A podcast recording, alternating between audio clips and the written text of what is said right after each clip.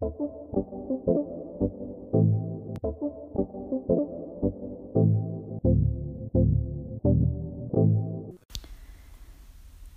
og velkommen til podcasten Made In.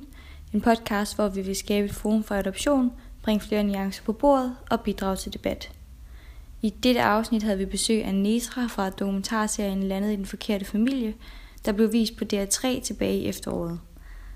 Jeg slugte den her dokumentar og følte virkelig, at jeg tog alle indtryk ind, fordi jeg synes, det er så spændende og så anderledes en historie.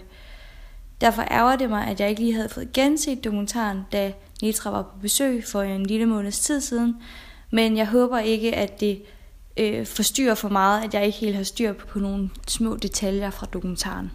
Men det var simpelthen fordi, at jeg synes, at det var mere spændende at høre om nogle andre aspekter, end dem vi har set i dokumentarserien. Jeg håber, at I får noget ud af det, og det vil give jer et større indblik. Lyt med.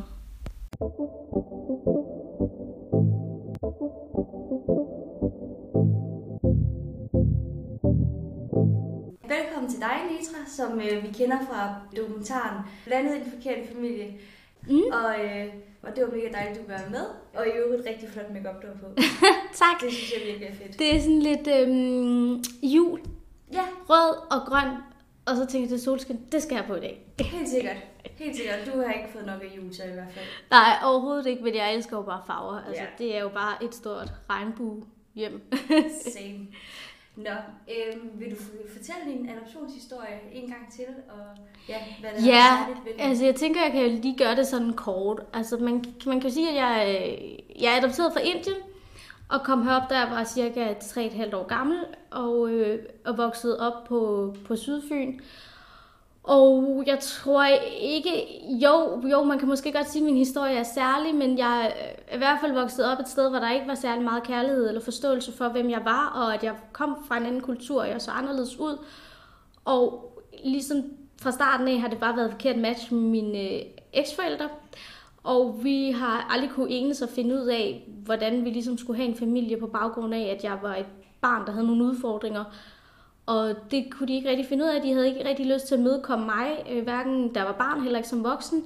Så vi kom ligesom ud i nogle situationer, hvor det bare ikke var rart. Og mm, jeg kan jo kun sige, at det lyder hårdt, jeg kan jo kun sige, at de har skabt den her situation selv, øh, som der er sket, og vi er kommet så langt ud, og at til sidst endte jeg med at sige nok og nok, jeg vil have ophævet min adoption. Det brugte jeg så 10 år på at få den adoption ophævet, og jeg prøvede med alle mulige ting. Øh, prøvede sweet talk dem, jeg prøvede at være sådan meget hård kontant, og jeg prøvede med alt, indtil at jeg besluttede mig for at lave en dokumentar om det, og så gik de så med til at ophæve adoptionen. Så det, det er så det, der er særligt ved min historie.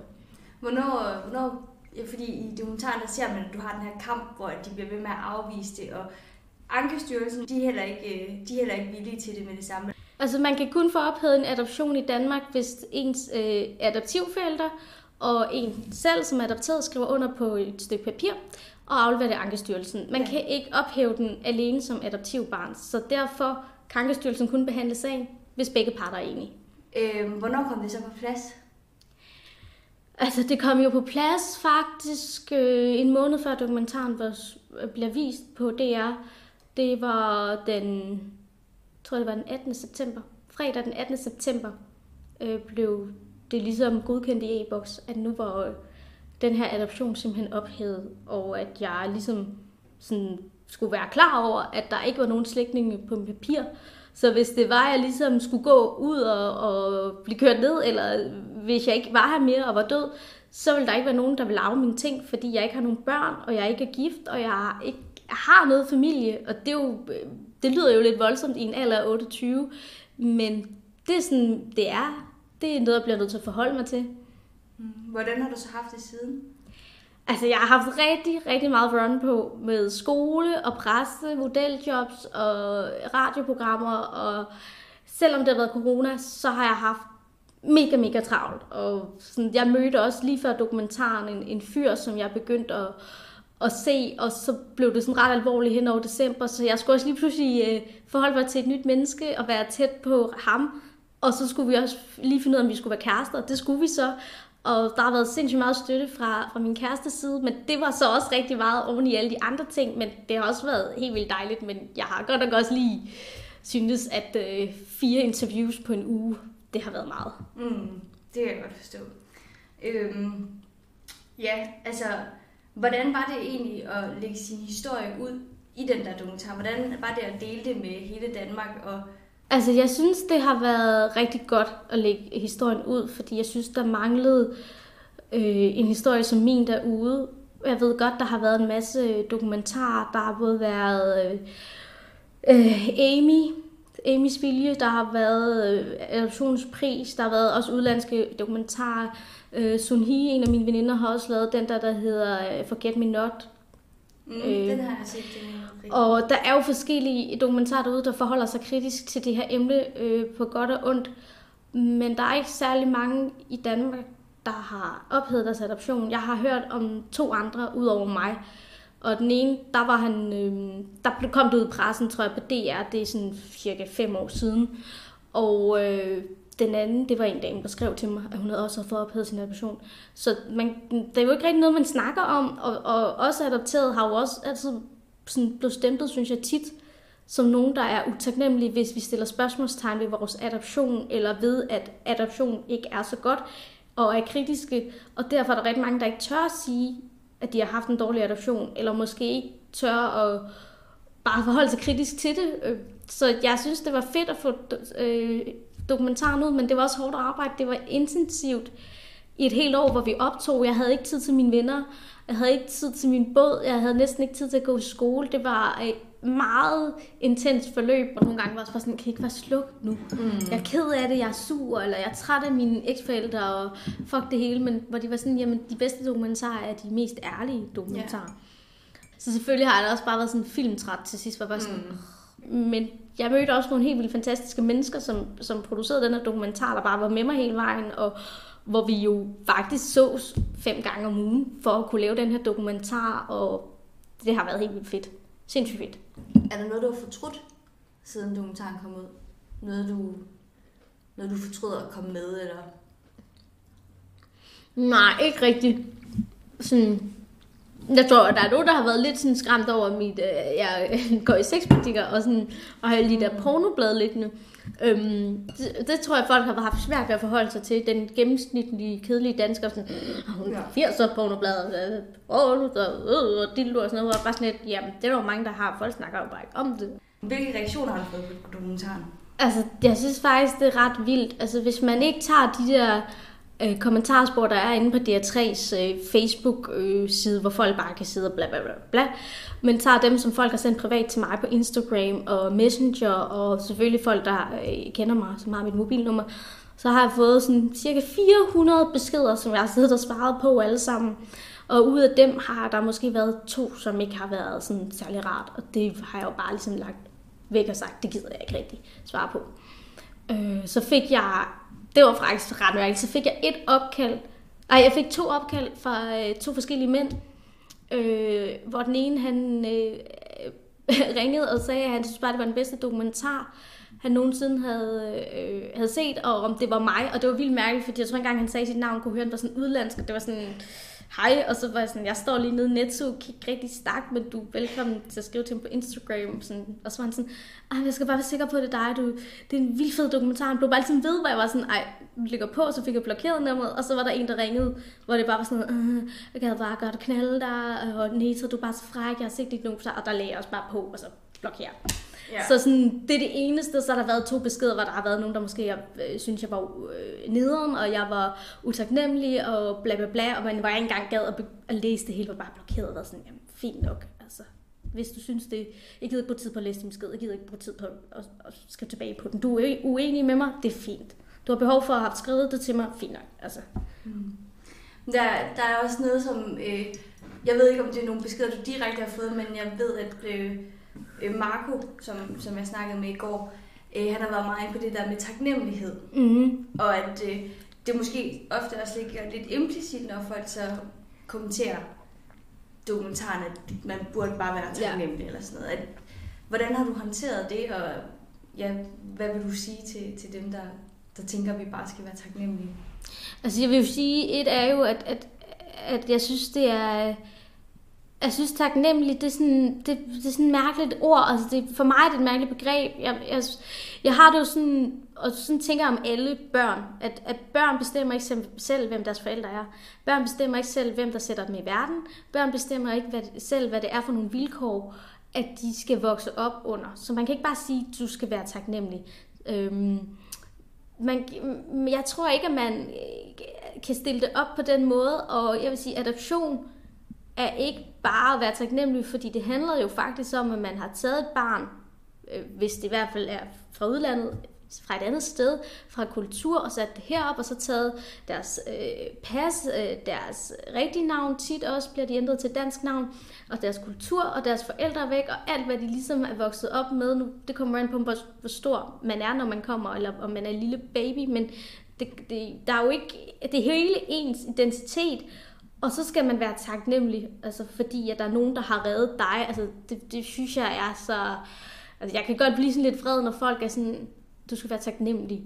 Og så har jeg også den der anden side af det, hvor jeg har det sådan lidt, I ved ikke hele min historie, I kender ikke hele mig, det er ikke hele historien, der er lagt ud i dokumentaren, I ved ikke, hvordan det har været, været mig at vokse op med mine eksforældre, og hvis I havde set det fra mit synspunkt, hvilket er svært, for I er jo ikke mig, I er ikke inde i mit hoved, øh, så, øhm, altså, så, så vil I også vide, hvorfor jeg har gjort, som jeg har gjort. Og jeg synes ikke, man skal være taknemmelig, øh, fordi at ens forældre har adopteret en. Jeg synes ikke, man skal være taknemmelig, hvis ens forældre giver en en rigtig, rigtig dårlig barndom. Og det er jo lige meget, om det er øh, forældre, der slår, eller forældre, der misbruger, eller alkoholikere, eller hvad det nu kan være. Det, det, det synes jeg ikke, man bare kan sige. Mm.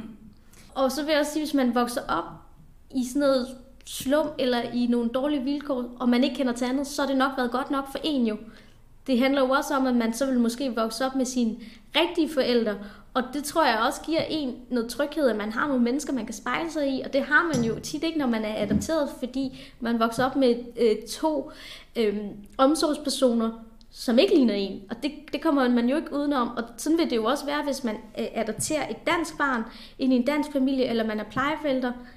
Der er jo bare noget med at vokse op hos dem, der ikke har lavet en. Jeg tror virkelig, det giver noget, øh, noget identitetskrise. Hvem er jeg? Hvorfor? Hvad skete der? Hvorfor endte jeg her?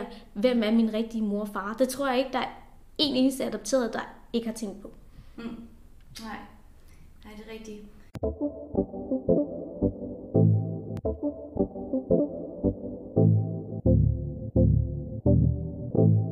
Men jeg tænker bare sådan, om du, øh, øh, om du har, kan nævne nogle eksempler på, hvor du har følt dig misforstået i forhold til dine eksforældre, eller hvornår du sådan begyndte at tænke, at, ja, at der var en eller anden miskommunikation mellem jer. Kan du huske det? Altså, jeg har jo altid... Øh, øh, altså, og det lyder også hårdt. Jeg har jo altid gerne bare vil væk fra dem. Så jeg elskede ligesom som barn at være ude og ikke være sammen med dem. Og jeg havde det rart, når jeg var ude, øh, hos mine veninder, eller ude ved min hest, eller sport, eller musik, eller hvad man nu laver, når man er barn. Og så var det jo bare sådan, at jeg kunne mærke, at jeg ikke havde det rart derhjemme. Og at det der ligesom var en... Det var jo ikke et sted, hvor jeg kunne føle mig tryg. Og så alligevel så havde jeg min farmor, som var det bedste menneske i, øh, i hele verden for mig jo, da jeg var barn. Det, så opdagede jeg måske også, da hun var voksen, hun måske ikke var lige så fantastisk, som, som jeg havde sat hende til. Men, men når min farmor ligesom var hjemme ved os, eller jeg var hos min farmor, så var det jo også trygt og, og dejligt. Men min farmor var der jo bare ikke hele tiden, så på en eller anden måde, så måtte jeg jo også bare ligesom erkende, at, at det var ikke et rart sted for mig at vokse op, men jeg tror altid, jeg har været bevidst om, at det her ikke var godt. Og at jeg skulle hurtigt væk, så hurtigt jeg overhovedet kunne. Mm. Hvad med din farmor? Snakker du med hende nu? Min farmor døde øh, en måned før jeg blev 18. Nå, okay. Ja. I dokumentaren, der fortæller du om din søster, mm. øhm, som har haft svært ved den sag, der har kørt nu, og du snakker ikke med hende. Altså, jeg ved jo ikke, om hun har det svært ved det, fordi jeg har ikke rigtig set hende i 8 år. Mm. Så jeg ved, ikke, øh, jeg ved ikke, hvordan hun har det med det her. Jeg ved ikke, om hun er sur på mig, eller hun synes, det er okay, eller hun kan forstå det. Jeg ved bare, at hun ligesom gav mig et ultimatum for mange, mange år siden, hvor hun skrev en mail til mig, hvor hun sagde, at hvis jeg ikke havde et, et forhold til mor og far, som er hendes mor og far nu, som ikke er mine forældre mere, øhm, så vil hun heller ikke have et forhold til mig, og det skulle jeg vide.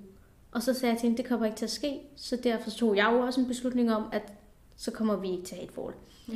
Jeg har prøvet flere gange at række hånden ud til hende, skrevet lange breve, til, altså tænker jo på hende tit, og jeg håber jo, hun har det godt, men jeg kan jo heller ikke imødekomme det, hun gerne vil have, ønsker om, at vi skal være familie, og jeg bare skal komme hjem, og alting skal være godt og normalt, fordi jeg retter mig ikke ind, og det kommer jeg ikke til. Og jeg kan ikke lave om på, hvis hun synes, hun har haft en god barndom. Jeg kan heller ikke lave om på, hvis hun ikke vil snakke med mig eller se mig igen. Det er jo et valg, hun har taget. Det er en del af livet, at livet er fuld af en masse valg. Ja, og uretfærdigheder. En gang ja, og bare fordi man er i familie sammen, eller man er adopteret ind i den samme familie, så det er ikke ens betydning med, at man øh, skal elske hinanden, eller at man skal have et forhold til hinanden. Og det tror jeg er, er vigtigt at huske på. Også i biologiske familier. Der har jeg da også hørt om søskende, der ikke kan lide hinanden, eller forældre, der er mega uvenner og skilt, og alle mulige dramaer og konflikter på kryds og tværs. Så det er jo det er sådan, det er jo. Mm. Øhm, hvad med, altså, kunne du så godt selv, kunne du godt selv tænke dig en familie egentlig også? Er der noget, du sådan over, altså, nogle tanker, du har omkring det at skulle skabe din egen familie? Mm, altså, jeg er jo kritisk omkring det, fordi at jeg, at jeg har det jo sådan med, at jeg vil jo sindssygt gerne lave mit eget barn. Og så alligevel så har jeg mødt så mange mennesker i den her verden, øh, både udlandet og, og Danmark, hvor der er rigtig mange børn, der vokser op, som har det rigtig, rigtig dårligt, som har, god for, har brug for rigtig gode plejefamilier, og nu er vi også begyndt at snakke om tvangsadoption før fødslen. Øh, de var jo ude i nyhederne her sidste uge. Og jeg, jeg vil sige det sådan, jeg vil både gerne have mit eget, men jeg vil også rigtig gerne være plejeforældre, men jeg vil ikke adoptere. Jeg vil ikke have et barn, hvor det er tvangsadoption, fordi at barnets forældre ikke kan tage sig af det. Men jeg vil rigtig gerne være plejeforældre. Men hvis jeg skal være plejeforældre, så vil jeg også gøre alt, hvad jeg kan for, at det barn, jeg har i pleje, også får lov til at se sine biologiske forældre i det omfang, der er godt for barnet, under nogle rammer, der selvfølgelig er øh, godt og ikke skader barnet, men det vil være vigtigt for mig at, at, at sige, jeg har altså ikke lavet dig. Det er her, du kommer fra, og hvis du har lyst, så skal du også se dine rigtige forældre og støtte op omkring det. Hmm. Helt sikkert. Man ser jo også i dokumentaren, hvordan du sådan lidt laver din egen familie mm. med ham, der bor, hvad er det, han hedder? Er det, er det fedt at finde ham med den høje hat og det ja, store skæg? Ja, præcis. Øhm, der var også ham der, du sidder på bodega med. Det er Flemming, det er Flemming. min nabo i havnen. Ja, ja det er rigtigt. Mm. Hvad har de sagt til, at, til at du har været med i den her dokumentar? Altså Flemming, han, han støtter mig rigtig meget. Og han er sådan, jamen du skal gøre det, der er bedst for dig, og jeg støtter dig, og selvfølgelig, hvis det er det, du gerne vil, så er det jo sådan, det er.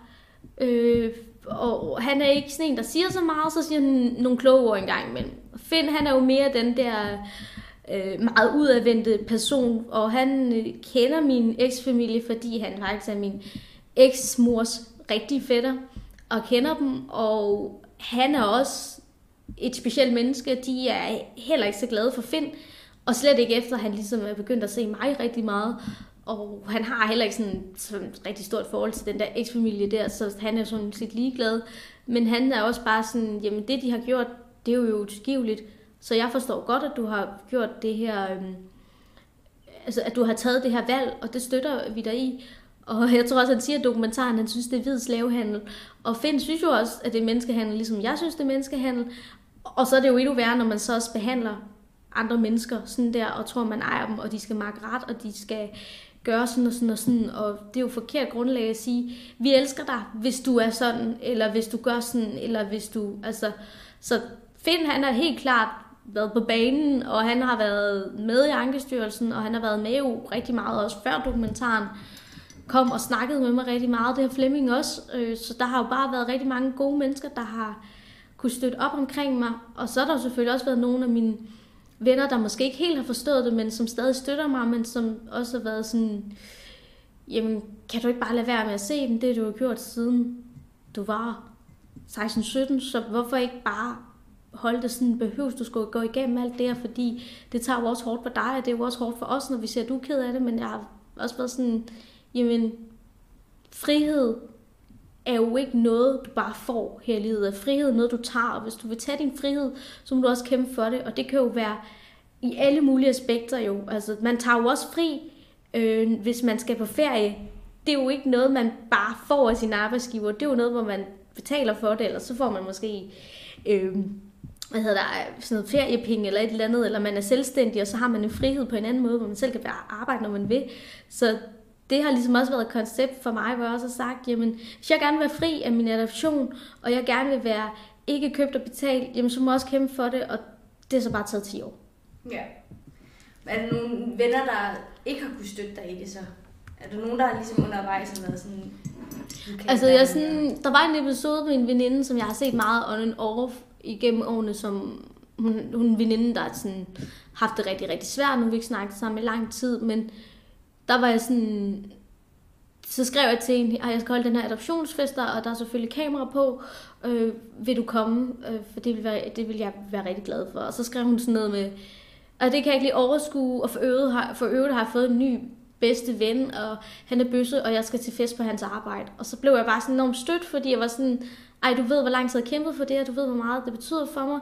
Øh, hvis det er, at du bare kan overskue din time, så bare kom en team, og sådan, og der kan jeg huske, at jeg blev bare enormt stødt, og så har jeg faktisk ikke snakket med hende siden. Øh, det er der, fordi jeg blev sådan lidt, ej, du ved jo godt, hvor meget det her betyder for mig, og så kan du ikke lige komme og få noget smørbrød, og lige få en drink, og lige sige hej. Det, der blev jeg sådan, det synes jeg skulle være træls, men man kan heller ikke, det er jo, folk er forskellige, så man kan jo ikke bestemme, hvad folk skal bruge deres tid på. Sådan. Men det er jo sådan en jeg, en, jeg har kendt i otte år, så jeg kunne godt mærke, at jeg blev sådan lidt, ej, det synes jeg ikke er okay, men ja, jeg gad heller ikke gå længere ind i diskussionen. Mm-hmm.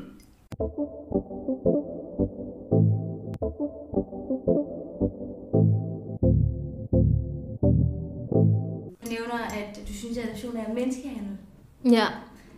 Vil du forklare mere, hvorfor du synes, det er menneskehandel, og kan du... For det er fordi, det, det var jo egentlig også øh, vores, øh, og det er også en diskussion, jeg havde med Marco i går, mm. øh, det jeg egentlig også gerne ville med podcasten, det var jo ligesom at bringe mange nuancer ind. Altså mm. også at fortælle de gode historier, fordi ofte er det jo bare sådan, at der ikke er en god historie, mm. når den er god. Altså mm. det skal være en dårlig historie eller en god historie. Det er ligesom mm. det, der er underholdende mm. eller interessant. Ikke? Mm.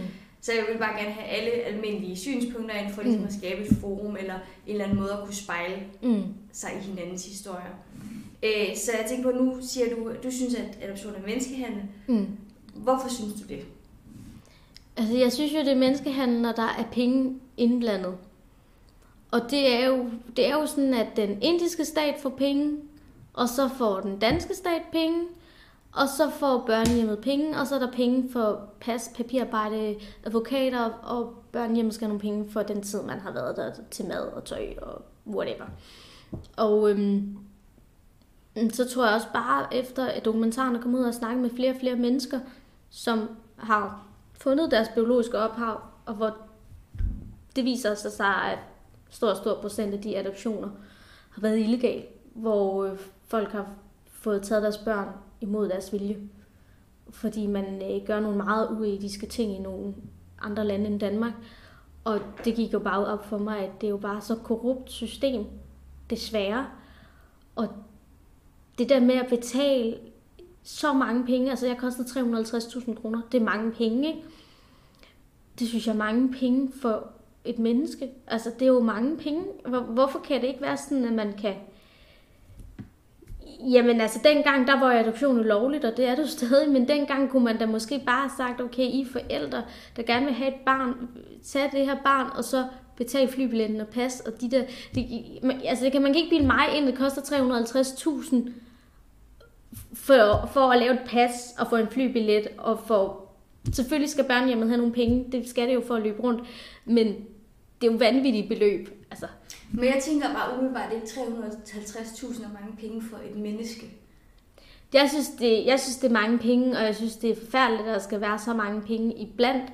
Og jeg synes jo, at de der adoptionsbyråer er helt crazy, at de sådan, jamen altså, der, og jeg ved godt, der er mange ting jo, for en adoption ligesom kan løbe rundt, men jeg synes da virkelig også, at det er forfærdeligt, at der skal være penge imellem. Og så er der jo også rigtig mange forældre, der gerne vil adoptere, som ikke har råd til det øh, fordi det koster måske jeg ved ikke, hvor meget det faktisk koster lige nu. Det har jeg ikke tjekket.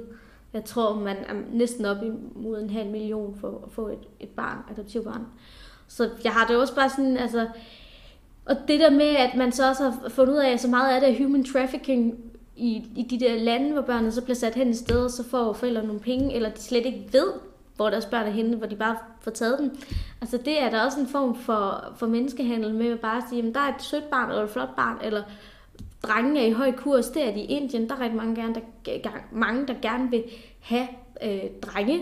Øhm, så tager man dem øh, i arbejde, eller sexarbejde, eller hvad, hvad det nu er, fordi drenge har en højere status, eller på, i adoptionsbyråer har det også været øh, drenge, mange af dem også gerne ville have, når det var for Indien, og det synes jeg, det er jo helt vanvittigt, mm. altså nogle af de der ting, der er sket, ikke?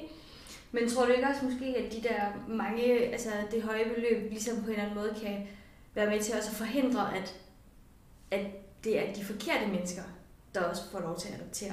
Altså folk, der heller ikke har ressourcerne til det.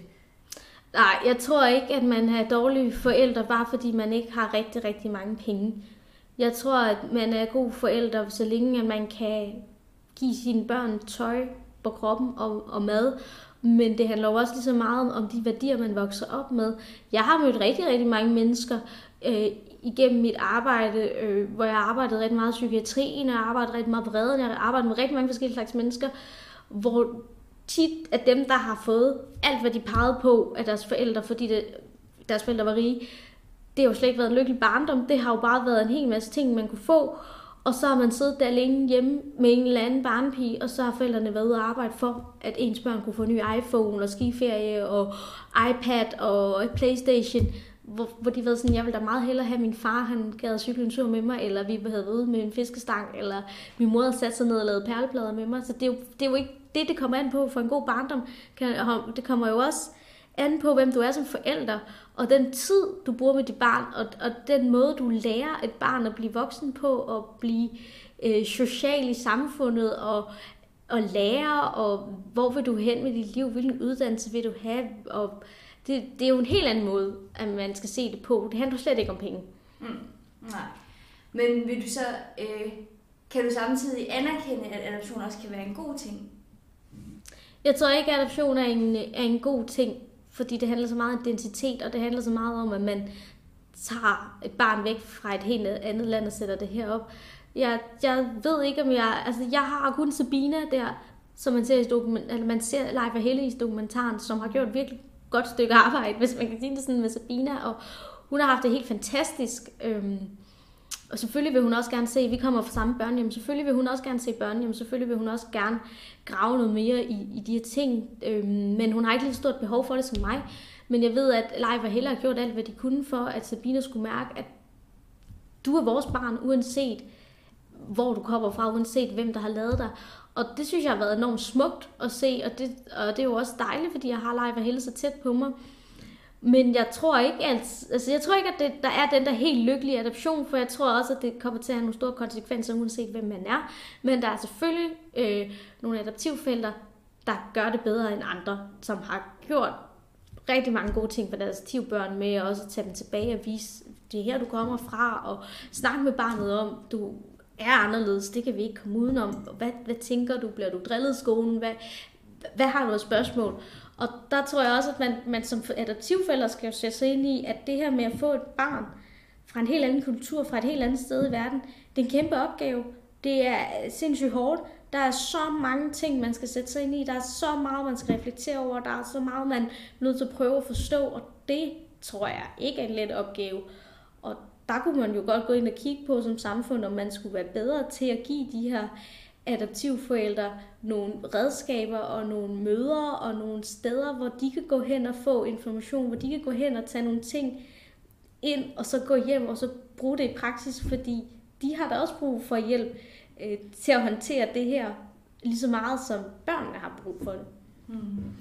Altså nu, øh, vi snakkede med en adoptionspsykolog, der hedder Anna Weidemann, øh, hvor øh, der er jo også blevet lavet en pasordning, der gør, at at forældrene skal igennem flere steps for at blive godkendt, og der er meget mere snak om, ja netop barnet kommer med et traume, om det kan huske eller ej, så er det mm. trau- en traumatisk oplevelse, og hvordan lærer man som forældre at deale med det, og ikke at det er barnet, der skal deale med det, mm. ikke? Øhm, tænker du så, at adoption med de her nye redskaber, der er blevet taget i brug de sidste 10 år, at det måske kunne gøre adoption til en bedre ting fremadrettet? Altså også bare det der med, at vi begynder at kunne snakke mere om adoption. Mm. Altså, tror du alligevel, at der er lys for enden af tunnelen af adoption, eller er det bare en business, der skal lukkes? Altså, jeg synes jo bare, at det skal lukkes. Og øh, det er jo fordi, jeg synes jo ikke, at det er en særlig god business at handle med mennesker, og der skal være penge imellem for at mm. få børn. Øhm, jeg synes jo, man skulle prøve at gå ind og kigge på som forældre, hvis man gerne vil have et barn, og så starte med at tage et barn fra Danmark. Øh, så tage et barn ind som plejeforældre i Danmark. Det barn har også nogle udfordringer, hvis det er vokset op med alkoholiske forældre, eller nogle helt andre ting. Men man kan jo starte der med at kigge øh, i Danmark og så sige, at der er faktisk rigtig mange børn herude, der godt kunne trænge til en rigtig god plejefamilie, og så starte med det. Fordi det er jo, synes jeg jo lige så smukt, som det andet kan være. Nu ved jeg godt, at der så også er nogle forældre, som synes, at det kunne være rigtig spændende med et eksotisk barn. Og det håber jeg, at man kan komme væk fra, fordi børn er jo dejlige lige meget, hvordan de ser ud og hvor de kommer fra. Så har børn jo bare brug for en hel masse kærlighed og nogle trygge rammer. Jeg håber jo, det er sådan, at dem, der så tænker, at de gerne vil adoptere et barn, at de så, hvis de gerne vil gøre noget godt, så håber jeg jo, man på en eller anden plan kunne lave noget, hvor man kunne adoptere en familie. Altså hvor man kunne sige, okay, godt være, jeg ikke kan få dit barn, men jeg kan gå ind og så sige, jeg ved ikke, hvem der skulle starte det. Jeg ved heller ikke, om, om det overhovedet nogensinde kunne komme på tale, men at der er nogle steder i de her lande, hvor man så går ind og siger, okay, du kan ikke have dit barn hjemme, fordi du er meget fattig, eller du har ikke nogen uddannelse, du har fået det i en voldtægt, eller abort, eller, eller hvad hedder, øhm, overgreb, eller uden for ægteskabet, eller manden er død, hvad vil jeg? Og man så kan gå ind og sige, men faktisk så er der nogen heroppe i Danmark, Norge, Sverige, de kunne godt tænke sig at hjælpe dig de næste 10 år, og så laver man et beløb, hvor man overfører hver måned, og så tager man grebet adoption på en anden plan. Og så kan det jo være sådan, at man måske kan få nogle billeder, hvor man kan se, hvad de har brugt de her penge på. De har fået en uddannelse, de har fået noget tøj, de har... Altså, man simpelthen går ind og så øh, laver det på den måde, så barnet kan blive hos det biologiske ophav, og at man så måske kan føle, at man har gjort noget godt på en anden måde. Så godt være, at man ikke har fået et barn, men man har hjulpet en anden familie til, at de kunne have deres barn hjemme. Mm. Og det synes jeg på en eller anden måde kunne være sindssygt fedt, hvis der var nogen, der startede sådan en form for, jeg ved ikke, hvad sådan noget hedder, bevægelse eller bureau op, hvor man går ind og tænker på det koncept. Mm. Men hvad så med, jeg tænker bare, øh, det synes jeg jo også er en god løsning, når familierne er til stede. Nu blev jeg jo også, nu blev jeg selv anbragt på et børnehjem, så jeg har jo altid tænkt, jamen uanset hvad, det var enten en familie eller et børnehjem. Og nu ved, altså som du selv siger, jeg var sikkert også blevet glad for at vokse op på et børnehjem. Men, men ligesom jeg har det nu, altså det er mere det der med, mm, hvad skulle man gøre med alle de børn, som faktisk bare blev anbragt, fordi der ikke var andre muligheder? Altså, hvad, hvad skulle løsningen så være for dem? Skulle de... Hvad for, hvad for nogle børn snakker vi om der, hvor Altså i udlandet eller i Danmark? Jeg, jeg tænker i udlandet, men der er mange spørgsmål, der dukker op, fordi jeg er ja. sådan, hvorfor... Altså er det, er det mest på grund af den sådan, strukturelle racisme, så at du ikke synes, at vi for eksempel skal have ja, børn fra... Jeg tænker jo rigtig mange af de forældre, der gerne vil have et barn, de kunne jo også godt lægge nogle af deres penge i, at de her lande kunne få op at køre, så der var nogle andre ting, så børnene kunne blive i deres kultur. Jeg håber også, at mange af de, at øh, de, de her lande, de vil gå ind og kigge mere på, hvad er der at pleje forældre i øh, Indien, øh, Korea, hvor vi henne, Afrika, Filippinerne, et eller andet. Hvad, kan, hvad har vi brug for som samfund for, at, at de her børn så kan komme ud og bo hos nogle gode plejeforældre, eller de her børn kan blive adopteret af nogen, der faktisk ligner dem, som har den kultur, som de altså vokset op med. Jeg ved jo godt, at, at øh, UNICEF også har mange af de her, øh, hvad hedder sådan noget, øh, jeg ved ikke om det hedder børnehus eller hvad det hedder, men hvor børnene kan komme og vokse op, og de kommer i skole, og der er en hel masse mennesker, som er, er der, og de har nogle trygge øh, omgivelser, og man ser jo masser af reklamer på Facebook med Remy og Mathilde dernede med deres planfader, og oh, det er sådan meget romantisk, det ved jeg godt. Øhm, men de gør da i hvert fald et eller andet. Jeg ved så ikke, man har jo ikke, jeg har ikke snakket med nogen børn dernede, så jeg kan jo ikke sige, hvordan de har det, men der vokser de jo i hvert fald op, fordi de, deres forældre måske er døde, eller de ikke kan være ved deres mor og far på grund af forskellige ting. Så jeg synes også, at man skal jo gå ind og kigge på som stat i de forskellige lande, hvad kan vi gøre? Og så tror jeg også, at dem, der gerne vil adoptere, de måske også kunne gå ind og kigge på, hvad kan vi gøre med vores penge? Okay, vi har råd til at adoptere et barn, men er det egentlig det bedste for barnet? Måske skulle vi kigge på at give nogle penge til nogle af dem, der prøver at formidle nogle andre øh, konstellationer for de her børn, som er udsatte. Fordi dem, der betaler den højeste pris i sidste ende, det er børnene. Og det kommer man ikke udenom. Jeg ved også godt, at adaptivforældre øh, vokser op med en hel masse udfordringer ved at have et adopteret barn. Men det er jo børnene, det går ud over. Det er os, der betaler den højeste pris i sidste ende, når en adoption går galt. Så det ville bare være fedt, hvis folk går ind og kigger mere på, hvad er det egentlig, det her menneske skal gå igennem? Hvad er det for et traume? Hvad er det for en kæmpe identitetskrise, det skal igennem? Fordi ja, det er egentlig, at det er egentlig ret og rimeligt, bare fordi jeg gerne vil have et barn. Hmm.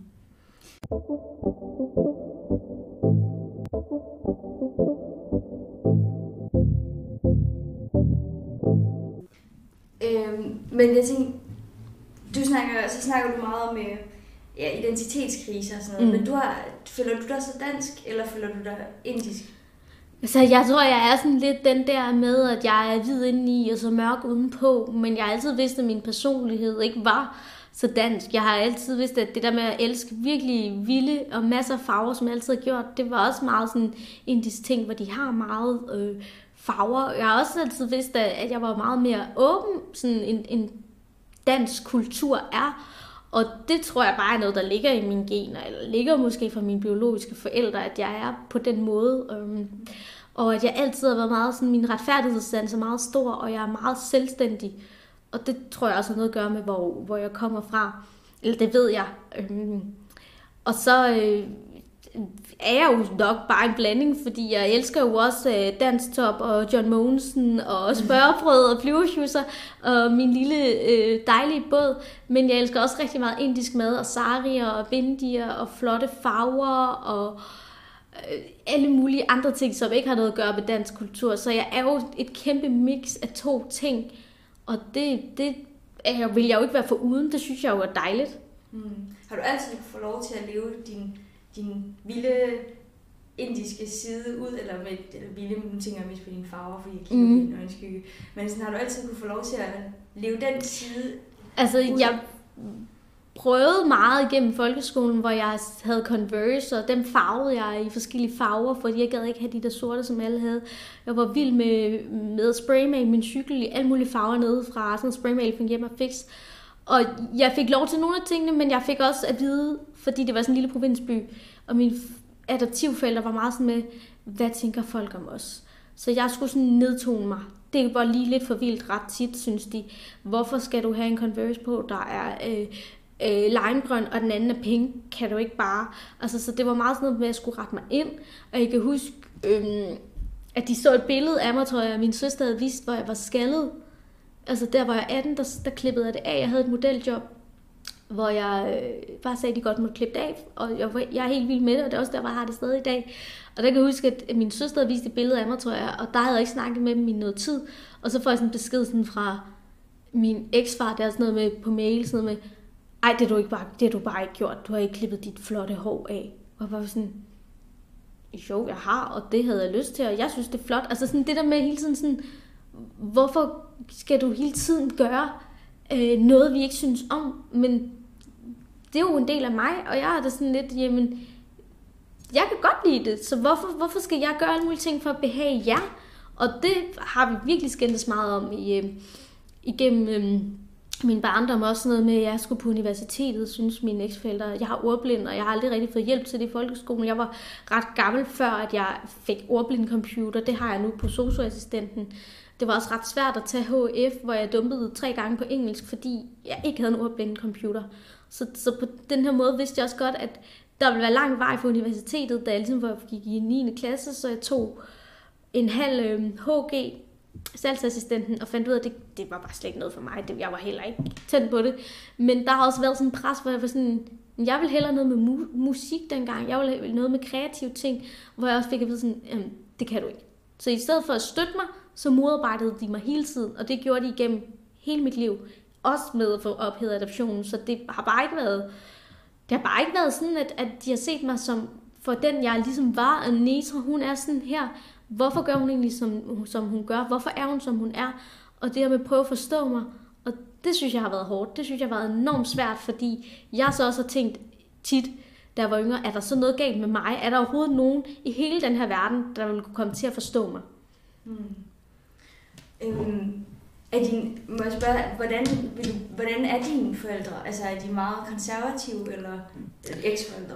Altså mine eksforældre var meget sådan borgerlige og var meget sådan kedelige i deres tøj, bortset fra, når min eksfar han var ude og optræde med sit country og rockband, så havde han øh, cowboytøj på med løs kort i pistolen og cowboystøvler med sporer, og det var helt crazy cowboyudstyr. Men ellers helt normalt øh, tøj. Og øhm, det var måske ikke sådan så fedt at så have sådan en som mig, som stak så meget ud. og min søster var også bare sådan meget normalt klædt. Og det var øh, min eksmor også. Og de var jo meget stille og meget sådan den pæne facade. Og snakkede ikke om følelser og sådan nogle ting. Og viste heller ikke så tit følelser. Så på den måde, så var der jo ikke rigtig plads til sådan ens så til sådan en som mig, som bare spurgte om alt, og, og hvorfor det, og hvad, og hvorfor gør du sådan, og okay, og hvad tænker du, og sådan. Så, så jeg tror, for dem, der var det bare, åh, puha, ikke? Altså, og så oveni også ikke kunne styre mig, fordi jeg også var vildt barn på mange punkter. Så det kunne være meget rart jo, hvis man havde, og det, det er jo hårdt at sige nu, tænker jeg, men det kunne da have været meget rart, hvis, hvis jeg var vokset op et sted med nogen, der havde elsket farver og følelser, og ville øh, alt muligt, altså, men det kan man jo bare ikke rigtig få til noget nu. Nej. Øhm, føler du så, at din søster var mere, altså, var bedre til at blende ind i den der danske hverdag, eller altså, havde øh, indisk i sig, eller? Hun var meget mere stille, hvor jeg altid været meget den vilde og udadvendte og gjorde lige, hvad der passede mig. Og hun var meget mere sådan en, de kunne forme til det, de gerne ville have. Stille, rolig.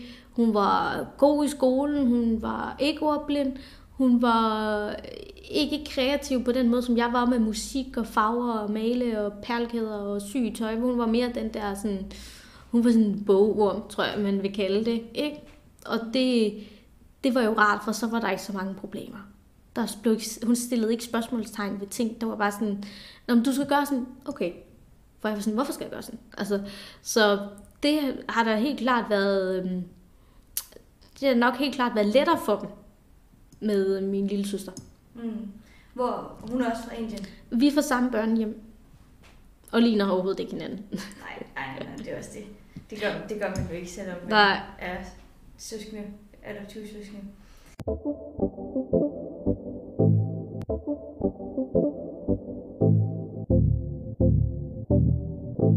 Snakkede I meget om adoption?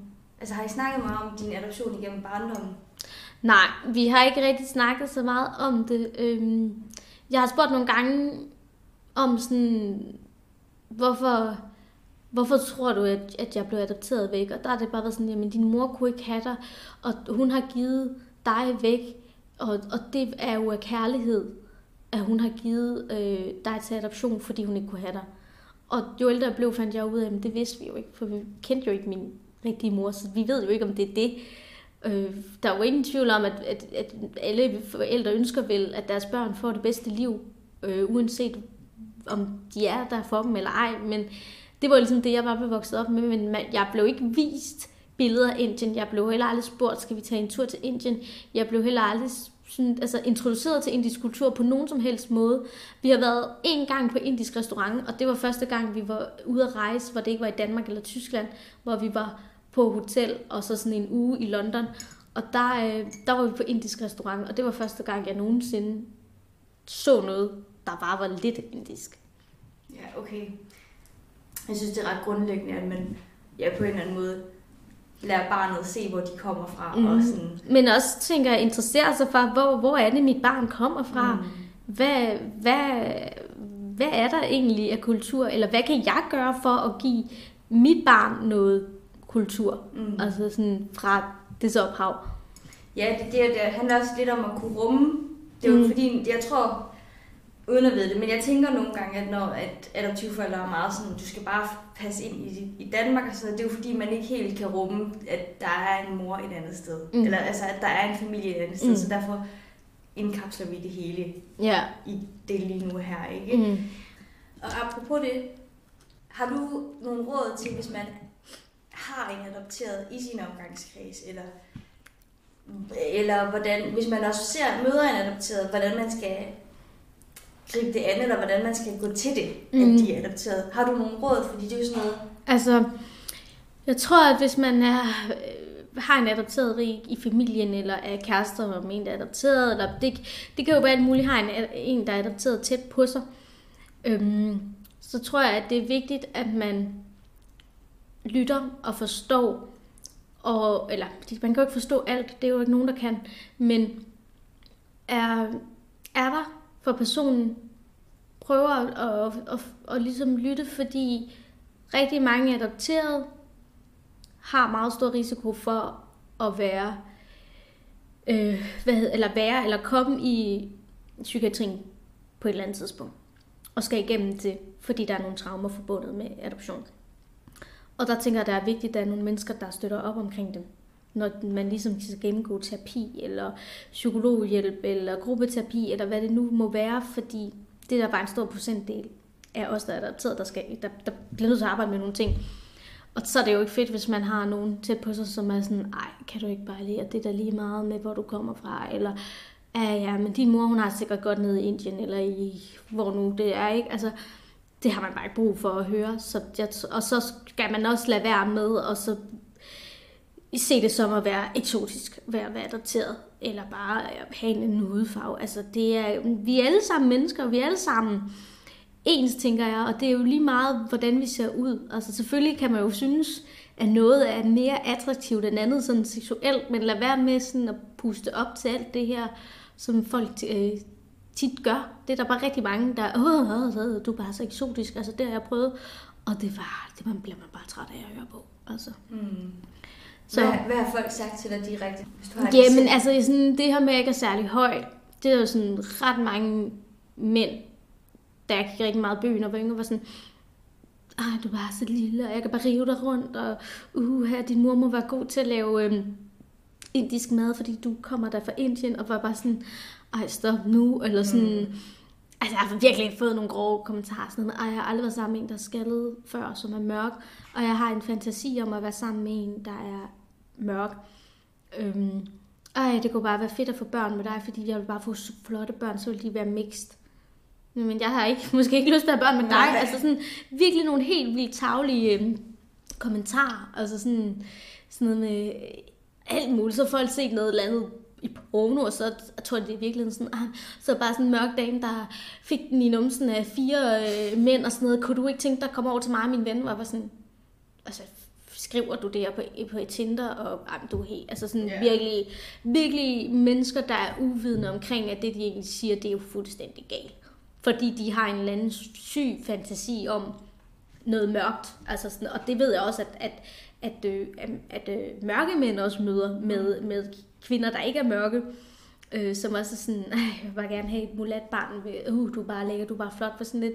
Men du skal jo være sammen med det her menneske, fordi du synes, mennesket er, er dejligt, og fordi du ikke kan lade være, eller fordi man har et godt venskab. Skal det ikke være, fordi du gerne vil have et brun barn, eller du synes, man er flot. Altså, der skal jo være nogle, noget med personligheden, og, og sådan det, som det, det andet menneske kan give dig. Og det, det håber jeg, at folk gør og tænker over. Øhm, når de ja, har de her relationer til folk. Helt sikkert. Jeg kommer bare lige i tanke om det, fordi at, øhm, vi snakkede også med en, der var adopteret på et tidspunkt, der hedder Christian, der også er fra Indien. Ja. Og han, øh, han havde lidt nogle komplekser i forhold til øh, netop det der med at skulle finde en kæreste. At han er bange for, at de kiggede på ham og så tænkte de, åh oh, nej, han er adopteret, så han må have en masse med i bagagen. Ja. Er der noget af det, du har snakket med din kæreste om, for eksempel?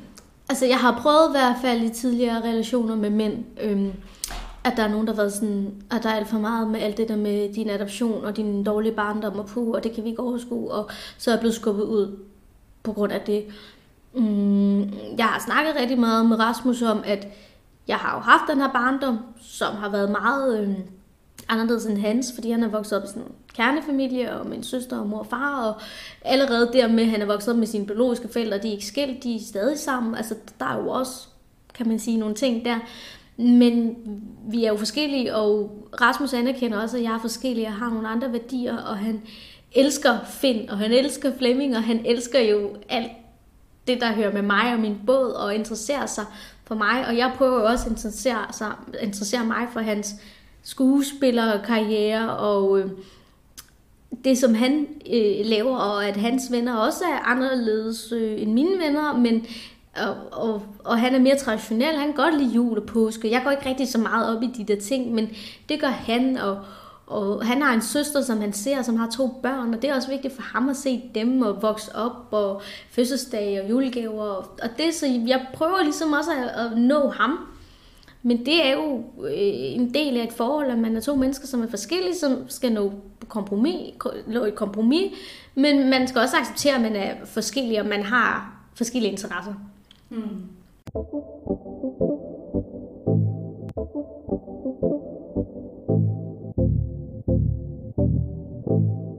Øhm, så fortalte du, at du er ved at starte den her øh, gruppe for adopteret. Mm. Vil du fortælle lidt om det? Jeg synes, det lyder meget spændende, og jeg synes, det er vigtigt at få ud i. Mm. Jamen, øh, Anne, min veninde der, Anne Rani hedder hun, hun øh, er musiker og øh, adopteret fra øh, Sri Lanka, og hun er en del ældre end mig, men vi er bare blevet sindssygt gode venner og deler en masse gode tanker og holdninger og har det fedt sammen. Og øh, hun skubbede lidt på, og var sådan, da dokumentaren var kommet ud, og vi så, så vi snakkede, så, så hun sådan, ej, men hvis der er så mange, der skriver til dig, om du ikke godt vil åbne noget på baggrund af din uddannelse og din erfaring, hvorfor gør du det? Det er da nu, du skal gøre det. Der er så mange mennesker, der ser op til dig, og hæpper på dig og følger dig. Og, sådan. og jeg var sådan, åh, ja, men jeg er jo ikke uddannet, som SSA så før, om et år, fire måneder, og åh, hvad, og sådan. Mm. Men øh, jeg kunne jo bare se, at det var det, alle skrev om. Ej, bare man kunne møde dig. Altså sådan, de ville godt møde mig, hvor jeg var sådan, jamen, hvem vil måske møde en masse, der er adopteret? Hvem vil møde nogle flere mennesker end bare mig? Og så vil jeg jo gerne arbejde med både alternativ behandling, og vil gerne have mit eget behandlingscenter, så på en eller anden måde, så gav det jo mening, at jeg kunne prøve at starte i de små. Så corona har jo selvfølgelig gjort, at vi ikke kunne have mødtes øh, med vores grupper. Vi har, haft, vi har en gruppe for kun adopteret, så har vi en gruppe for pårørende til adopteret, hvor der også er nogle forældre, der har adopteret børn. Um, og det var, det var sindssygt spændende, og vi har været meget sådan, Anne og jeg, at det er den gode og dårlige adoption, og folk skal jo komme, som de er. Og det, det har vi så ikke kunne holde, og her i januar, der skulle vi have haft de to første møder. Men øh, vi håber, at, øh, at til foråret vi kan have de fysiske møder. Så her den 9. februar, som er lige om lidt, der har vi så øh, vores første online møde, hvor vi skal se vores, øh, ja, hedder det medlemmer, eller sådan, i vores adoptionsgrupper, og så skal vi øh, se, hvad der sker, og, og sige hej til dem for første gang, og jeg glæder mig helt vildt meget, og folk har jo også bare virkelig været fedt, at de har bakket op og holdt ved, selvom vi har måttet udskyde og udskyde, så det glæder mig så meget til, til at se dem på, øh, på Zoom. Nej, det lyder også vildt spændende, men koster det penge at være med, eller? Altså, det koster ikke penge, det online møde. Det, som vi havde, øhm, havde gjort, det var der, da vi, ligesom, hvor vi havde planlagt det fysiske møde, så har, havde Anne øh, fået arrangeret nogle lækre øh, yoga, øh, spirituelle lokaler inde ved Rådspladsen Santi Room. Og der skulle vi betale for lejen af lokaler i to timer, og så havde vi også med lidt mad, og der skulle folk så betale 150. Men øh, da vi så ikke skal være der, så skal folk så ikke betale. Men det kommer til at koste øh, et lille beløb. Vi ved jo godt, at folk ikke har en masse penge, og slet ikke med corona, der er så mange udfordringer, men vi kan ikke selv betale øh, lejende møderne. Øh, men man kan jo sige, at hvis det bliver en succes det her, og øh, at øh, der er noget flow i det, og, og verden åbner op, og Danmark åbner op, så kan jeg jo godt gå være, at jeg skulle gå ind og kigge på, øh, når jeg er uddannet, og sige, jamen er det adoption, jeg skal arbejde med? Skal jeg udvide? Skal jeg lave noget mere? Jeg kunne godt tænke mig at lave døgnbehandling øh, øh, for forskellige, alle mulige forskellige slags mennesker med traumer. Øhm, men jeg synes også, det kunne være øh, rigtig spændende at se, om Københavns Kommune eller nogle af kommunerne kunne være interesseret i at støtte op om det her projekt, så folk ikke skal betale for at komme i behandling hos mig, fordi jeg synes jo ikke, man skal betale, fordi man har haft et dårligt liv, eller man har oplevet nogle ting, der har været rigtig svært, men ting kan jo bare ikke køre rundt, hvis der ikke er penge øh, imellem. Det er jo det, der er så... Man kan også søge nogle fonder, eller finde ud af, om der er nogle mennesker, der har lyst til at lægge penge i den her idé, men jeg drømmer jo om at have en, en kæmpe færge med et behandlingscenter på den her færge, og ligesom udvide min lille Mercedes til en større båd, og lave noget sejlterapi, men også en masse alternativ behandling. Så vi må se, hvad der sker i fremtiden. Ej, det er fedt med dit både tema, mm. dit gennemgående ja. lejlighed til, til både. ja. Det synes jeg er dejligt. Øhm, nu bliver jeg bare nysgerrig, men alternativ behandling, er det sådan noget healing, eller? Jamen altså, jeg synes jo både sådan noget som terapigrupper, hvor man sidder og snakker, og hvor man får lov til at høre folks input. Det synes jeg er rigtig, rigtig spændende, og jeg har selv prøvet det, jeg synes, det er rigtig, rigtig fedt. Øhm, øhm, samtaleterapi, tror jeg, man vil kalde det. Så er der også en masse terapi i at komme ud i naturen, og komme væk fra det, som ligesom har været dårligt for en, hvis man har boet i en lejlighed med en voldelig mand eller dame, så kom væk derfra, kom ud og se noget andet. Øhm, vær i naturen. Jeg synes selv, at det med at have både at se vand hver dag, har gjort mig mere lykkelig. Det har healet rigtig mange ting hos mig, at være i naturen og være væk fra larm og støj og folk, der trækker ud i toilettet, og hvad man ellers skal høre fra sine naboer, når man bor i en lejlighed. Jeg synes også sådan noget som akupunktur er spændende. Det har jeg også prøvet rigtig meget af. Mine øh, bonusforældre laver akupunktur professionelt. Øhm, så tænker jeg også noget sejlterapi. Komme ud og sejle. Øh, og øh, være en del af det. Motion og mad er jo også, der er så mange ting, man kan gøre for kroppen, som ikke handler, med, handler om medicin. Der er mange bivirkninger med, med øh, ved at tage medicin over længere år.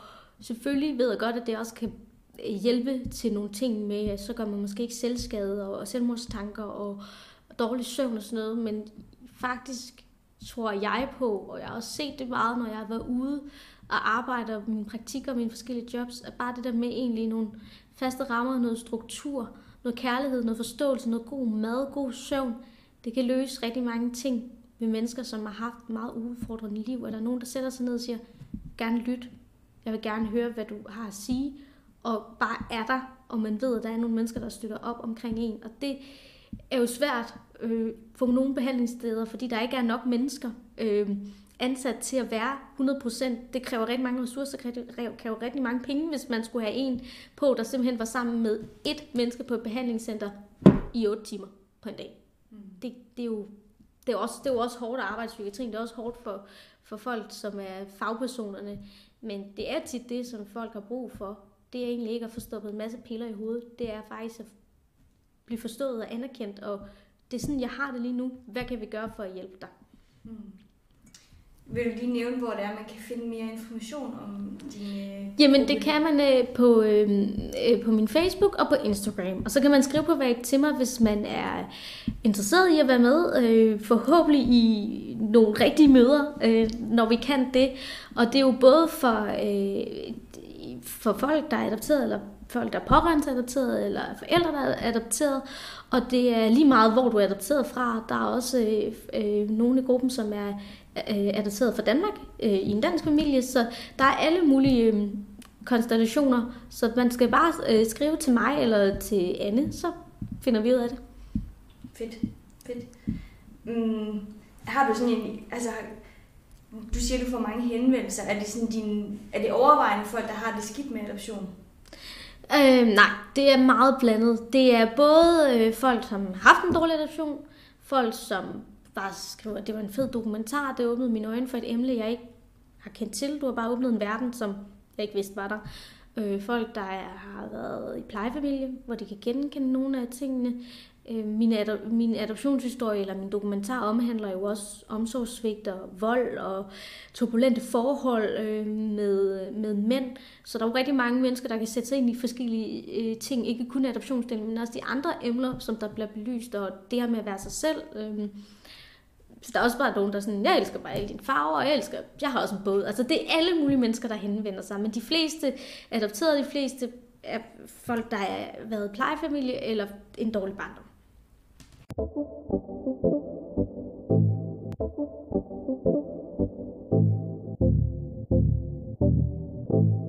Tak fordi I lyttede med. Jeg håber, at vi kunne give jer et indblik i en lidt anderledes historie.